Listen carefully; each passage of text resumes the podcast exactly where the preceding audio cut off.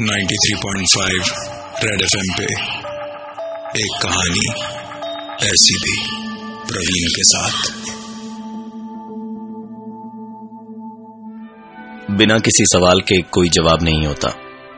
बिना किसी हाँ के ना नहीं होता। और बिना किसी वजह से कोई आपसे नाराज़ नहीं होता। घर का रिनोवेशन खत्म हुए एक हफ़्ता ही हुआ था। तीन बेडरूम का घर था।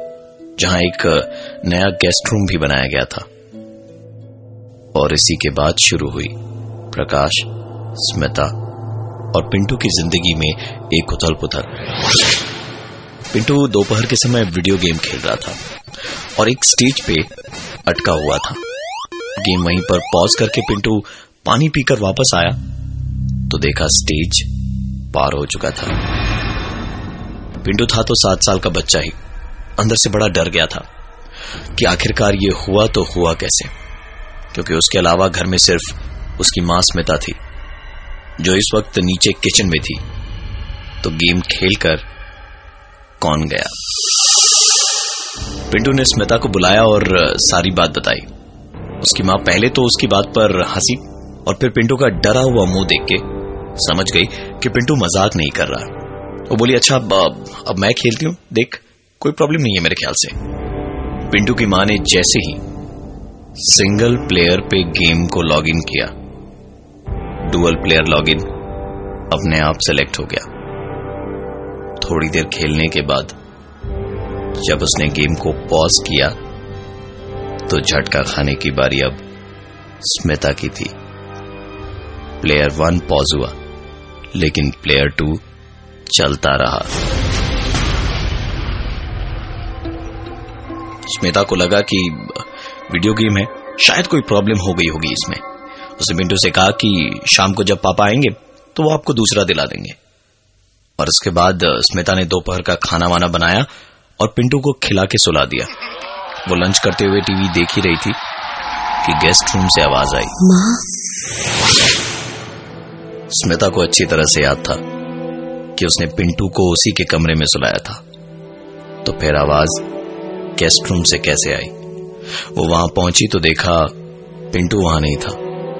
पिंटू के कमरे में गई तो पिंटू आराम से सो रहा था। उसको जगाया और पूछा कि पिंटू तुमने आवाज़ दी थी? ये सुनकर पिंटू ने कहा जब वो आपको बुलाए तो आप ध्यान मत देना।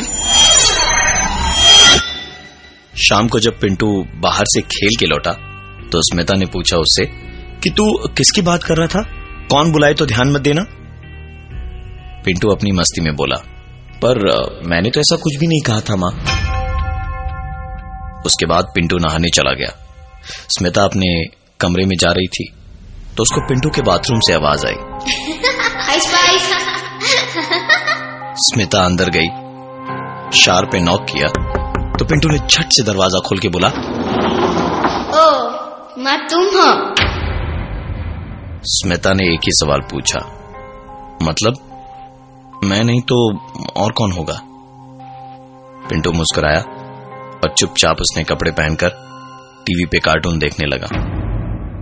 पिंटू का ये बर्ताव स्मिता ने पहली बार देखा था। उसे चीज़ें बड़ी अजीब लग रही थी, पर उसने सोचा कि शाम को जब प्रकाश आएगा तो उससे बात करके ही पिंटू से बात की जाएगी। स्मिता अपने कमरे में लेटी हुई थी कि उठ के जब बाहर गई तो देखा नीचे हॉल में सोफे पे बैठ के। पिंटू टीवी पे कार्टून तो देख रहा है, पर बार बार कार्टून चैनल चेंज हो रहा है। वो कोई कार्टून लगाता, लेकिन ठीक दो मिनट के बाद ही दूसरा कार्टून चैनल चलने लगता। लग रहा था जैसे पिंटू कुछ देखना चाह रहा हो, और साथ में कोई दूसरा भी हो। स्मिता ने ध्यान से सुना तो पिंटू की एक बात सुनाई दी। अरे देखने दो ना, तुम बाद में देख लेना। 93.5 रेड एफएम पे एक कहानी ऐसी भी प्रवीण के साथ।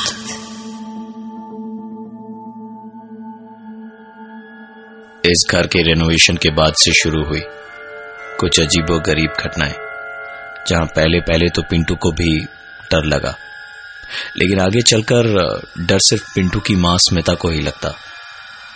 पिंटू के बर्ताव में भी धीरे धीरे बदलाव आया।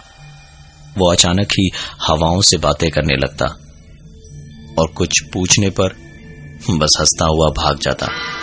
पिंटू बैठकर टीवी देख रहा था और चैनल बार बार चेंज हो जाता। उसने कहा अरे देखने दो ना। तुम बाद में देख लेना। स्मिता ने उससे पूछा कि तुम किससे बातें कर रहे थे?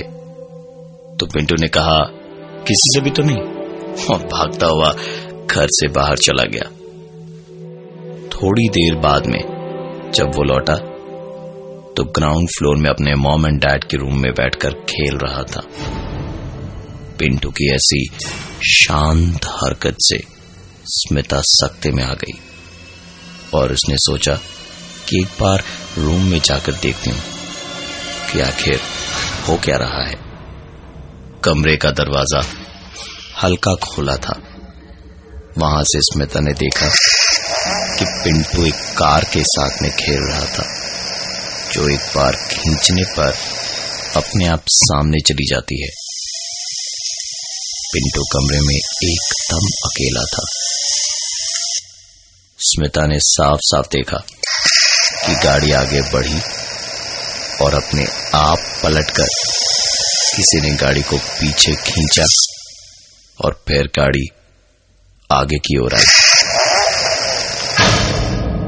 स्मिता तुरंत दौड़ते हुए अंदर गई और पिंटू से पूछा, ये क्या हो रहा है? और गाड़ी अपने आप कैसे पलटी? पिंटू ने किसी भी सवाल का जवाब नहीं दिया और गाड़ी लेकर भागता हुआ ऊपर के कमरे में चला गया। स्मिता को अपने सवालों का जवाब चाहिए था, इसलिए वो पिंटू के पीछे पीछे ऊपर की ओर दौड़ी। स्मिता जैसे ही सीढ़ियों पर चढ़ रही थी कि पीछे से डोरबेल की आवाज़ आई। दरवाज़ा खोलने के लिए स्मिता पलटी कि तभी उसके बगल से दौड़ता हुआ कोई ऊपर चला गया, जो स्मिता को दिखाई ही नहीं दिया। स्मिता ने दरवाज़ा खोला तो कोई कुरियर आया हुआ था, जिसे रिसीव करके स्मिता दबे पाँव ऊपर गई और इस बार कमरे के बाहर बंद दरवाजे के सामने खड़े होकर सुनने की कोशिश करने लगी कि कहीं इस वक्त भी पिंटू किसी से बात तो नहीं कर रहा। अंदर से जो आवाज़ सुनी वो सुनकर स्मिता के पैरों तले ज़मीन खिसकने लगी। पिंटू किसी से कह रहा था आज तो बच गए। मम्मी ने तो पकड़ ही लिया था। स्मिता ने आँख लगाकर आई होल से देखा तो पिंटू अभी भी हवा में किसी से बातें कर रहा था। स्मिता सारे दिन इसी सोच में डूबी रही कि आखिरकार ये हो क्या रहा है? उसने प्रकाश के आने का इंतज़ार किया। प्रकाश के आने पर उसने प्रकाश को सारी बातें बताई। तो उसने कहा कि पिंटू को बोर्डिंग स्कूल भेज देते कुछ दिन वहाँ रहेगा तो सब ठीक हो जाएगा। डिनर टेबल पर प्रकाश ने पिंटू को बोर्डिंग स्कूल की बात बताई। तो पहले तो उसे बुरा लगा। लेकिन फिर बोर्डिंग स्कूल में होने वाली मस्तियों के बारे में सोचकर उसने जाने के लिए हाँ कर दिया। डिनर करने के बाद पिंटू अपने कमरे में गया और थोड़ी देर बाद वहाँ से अपने मॉम एंड डैड के कमरे में आकर उसने कहा, मैं नहीं जाऊँगा बोर्डिंग स्कूल वो मना कर रहे हैं। प्रकाश को अब समझ में आया कि स्मिता इतनी देर क्या कह रही थी। उसने पिंटू से बार बार पूछने की कोशिश करी लेकिन पिंटू कुछ नहीं बोला कि वो किसकी बात कर रहा था। तंग आकर प्रकाश ने चिल्लाते हुए कहा किसी ने तुमसे कुछ नहीं कहा है समझे? मैंने कह दिया ना तुम जा रहे हो तो मतलब जा रहे हो। 93.5 रेड एफएम पे एक कहानी ऐसी भी प्रवीण के साथ।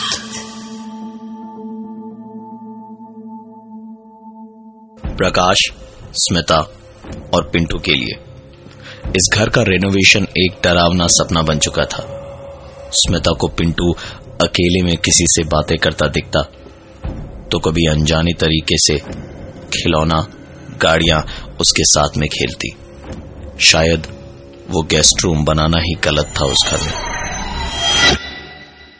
पिंटू को बोर्डिंग स्कूल में इन सबसे दूर रखने के लिए, जब प्रकाश और स्मिता उसे छोड़कर लौटे तो प्रकाश को अचानक ही ऑफ़िस के काम से शहर के बाहर जाना पड़ गया। स्मिता के इस घर में रेनोवेशन के बाद ये पहली रात थी, जब वो एकदम से अकेली थी। रात को सोते वक्त स्मिता को एक आवाज़ सुनाई दी। स्मिता बड़ी हिम्मत करके उठी कि पता नहीं कौन होगा। धीरे धीरे तबे पाँव पहुँची। तो देखा आवाज़ गेस्ट रूम से आ रही। स्मिता ने पूरी हिम्मत जुटा के कमरे की लाइट जलाई। तो खिलौने की आती हुई आवाज़ रुक गई थी। जिस खिलौने से इस तरह की आवाज़ आ सकती थी, जब स्मिता ने वो देखा तो उसके दोनों हाथ जुड़े हुए थे।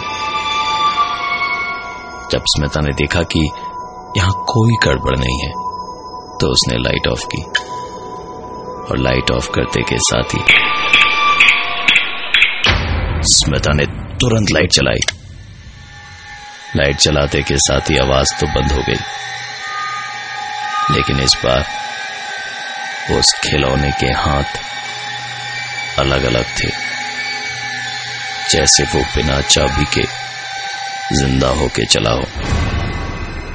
स्मिता ने वहाँ की लाइट बुझाई और थोड़ी देर रुकी शायद दोबारा आवाज़ हो। लेकिन इस बार कोई आवाज़ नहीं हुई। चुपचाप अपने कमरे में चली गई। कमरे में आकर लेटी ही थी कि एक आवाज़ उसके कानों में और पड़ी। स्मिता ने ध्यान लगाकर सुनने की कोशिश की। तब सुना कि आवाज़ उसकी अलमारी के अंदर से आ रही थी। कोई भी दूसरा इंसान होता तो शायद डर से पता नहीं क्या करता। लेकिन स्मिता डरपोक नहीं थी। वो उठी, अलमारी तक गई और उसने झटके से अलमारी खोली। आवाज़ अब भी आ रही थी।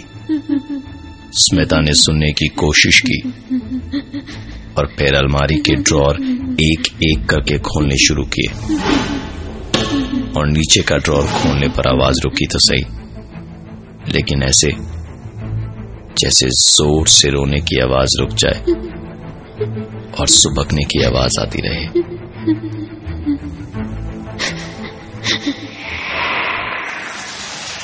स्मिता से जब रहा नहीं गया तो उसने चिल्लाते हुए ज़ोर ज़ोर से अलमारी पर मारना शुरू किया। एक पल को कमरे में शांति छा गई, लेकिन उसके बाद ही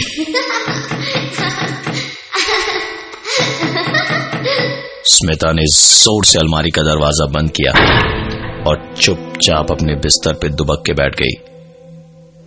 डर से बैठे बैठे कब उसे नींद आई पता ही नहीं चला। आँख लगी ही थी स्मिता की कि बेड के नीचे से अब की बार आवाज़ आई। स्मिता इतनी डर गई थी कि उसे यह भी होश नहीं रहा कि प्रकाश को या आसपास किसी को फ़ोन कर ले। वो बैठी अपने बिस्तर पे सांस रोक के रो रही थी। और वो आवाज़ पूरे कमरे में घूम रही थी। ऐसा लग रहा था जैसे पूरे कमरे में भाग भाग के कोई हँसते हुए हर दरवाज़ा हर एक दीवार थपथपा रहा हो। पता नहीं स्मिता को क्या अचानक याद आया कि स्मिता ने टीवी ऑन करके कार्टून चैनल लगा दिया। सुबह तक कुछ और तो नहीं हुआ। लेकिन रह रह के कार्टून चैनल की आवाज़ के साथ एक आवाज़ और आती रही।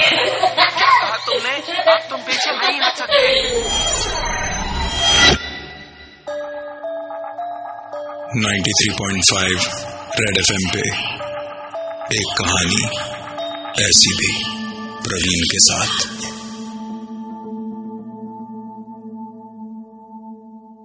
प्रकाश, स्मिता और पिंटू की ज़िंदगी। घर के रेनोवेशन में बने गेस्ट रूम के बनने के बाद काफ़ी बदल गई थी। सात साल के पिंटू को बोर्डिंग स्कूल भेजना पड़ा, क्योंकि वो दीवारों से बात करने लगा था। वीडियो गेम अपने आप चलने लगे थे, और भी बहुत सारी घटनाएँ हुई। लेकिन जब स्मिता ने रात को वो खिलौना और कुछ अनजान आवाज़ें सुनी तो स्मिता के डर की हद और हिम्मत सब जवाब दे चुकी थी। स्मिता ने प्रकाश के लौटने के बाद अपने साथ बीती सारी बातें प्रकाश को बताई, जो यह सब मानने को तैयार ही नहीं था। स्मिता भी मन ही मन सोचने लगी कि काश ये सब उसका वहम ही हो, कि तभी उस दिन रात उसके कानों में एक आवाज़ गूंजी। उसका उसे घर ले आओ मेरा मन नहीं लग रहा है स्मिता की चीख सुन प्रकाश की नींद टूटी और इससे पहले कि स्मिता कुछ भी सोचे या करे, घर का लैंडफोन बजा। फ़ोन उठाने पर उधर से आवाज़ आई। अब हेलो मैडम, आपकी बेटी की तबीयत शायद अचानक हवा पानी के बदलाव से बिगड़ गई है। आप अगर हो सके तो कुछ दिनों के लिए उसे यहाँ आकर के अपने घर ले जाएँ। स्मिता ने जैसे ही फ़ोन रखा कि फिर से एक आवाज़ आई। स्मिता के साथ साथ ये आवाज़ इस बार प्रकाश ने भी सुनी। दोनों तुरंत देर रात ही अपनी कार लेकर निकल पड़े, पिंटू को लेने उसके बोर्डिंग स्कूल। घर पे आने के बाद पिंटू को एक पल के लिए भी। प्रकाश या स्मिता ने अपनी आँखों के सामने से ओझल नहीं होने दिया। दिन भर कोई न कोई उसके पास ज़रूर रहता था। पिंटू को यहाँ आए दो तीन दिन बीत चुके थे। स्मिता भी पुरानी चीज़ें भुलाने की कोशिश करने लगी। पिंटू की आँख खुली तो उसने देखा, स्मिता उसके सराहने बैठ के रो रही थी। मेरी कुछ समझ में नहीं आ रहा। कोई मुझे क्यों परेशान कर रहा है? इस घर में मैं सबका भला चाहती हूँ। छोटा सा पिंटू जैसे सब जानता था जैसे उसे सब बताओ दूसरी तरफ़ पलटा और हवा में ही बोला मत करो ना ऐसे। देखो ना माँ रो रही है। स्मिता ये सब देखकर भड़क गई थी और चिल्ला के बोली किससे बात कर रहे हो तुम? जो मुझे इस घर में जीने नहीं देता तुम उससे बात कर रहे हो? हाँ? जो मुझे परेशान कर रहा है तुम उससे बात कर रहे हो? कौन है? बताओ कौन है किससे बात कर रहे हो? बताओ। जितने गुस्से से स्मिता बोली उतने ही प्यार से पिंटू ने कहा दीदी। अब स्मिता को सचमुच गुस्सा आया और वो तेज चिल्लाते हुए बोली तेरी दीदी बस तुझे दिखाई देती है। मुझे क्यों नहीं दिखाई देती? मेरी भी तो है पिंटू वापस उसी मासूमियत से बोला।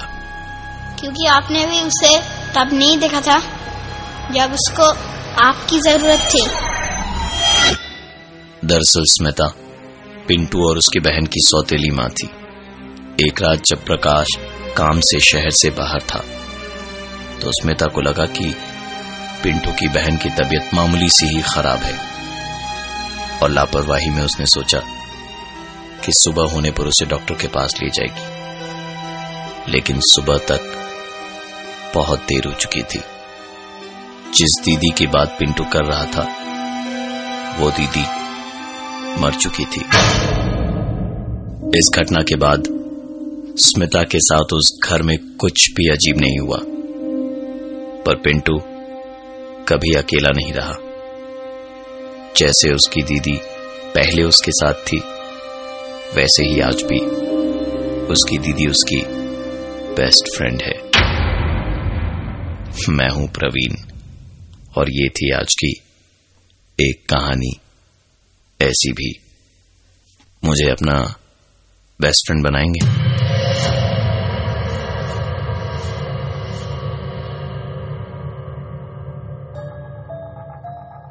93.5 रेड एफएम पे। एक कहानी ऐसी भी प्रवीण के साथ। दोबारा सुनने के लिए विज़िट करिए हमारा YouTube channel 935 Red TV 93.5 Red FM. बजाते रहो।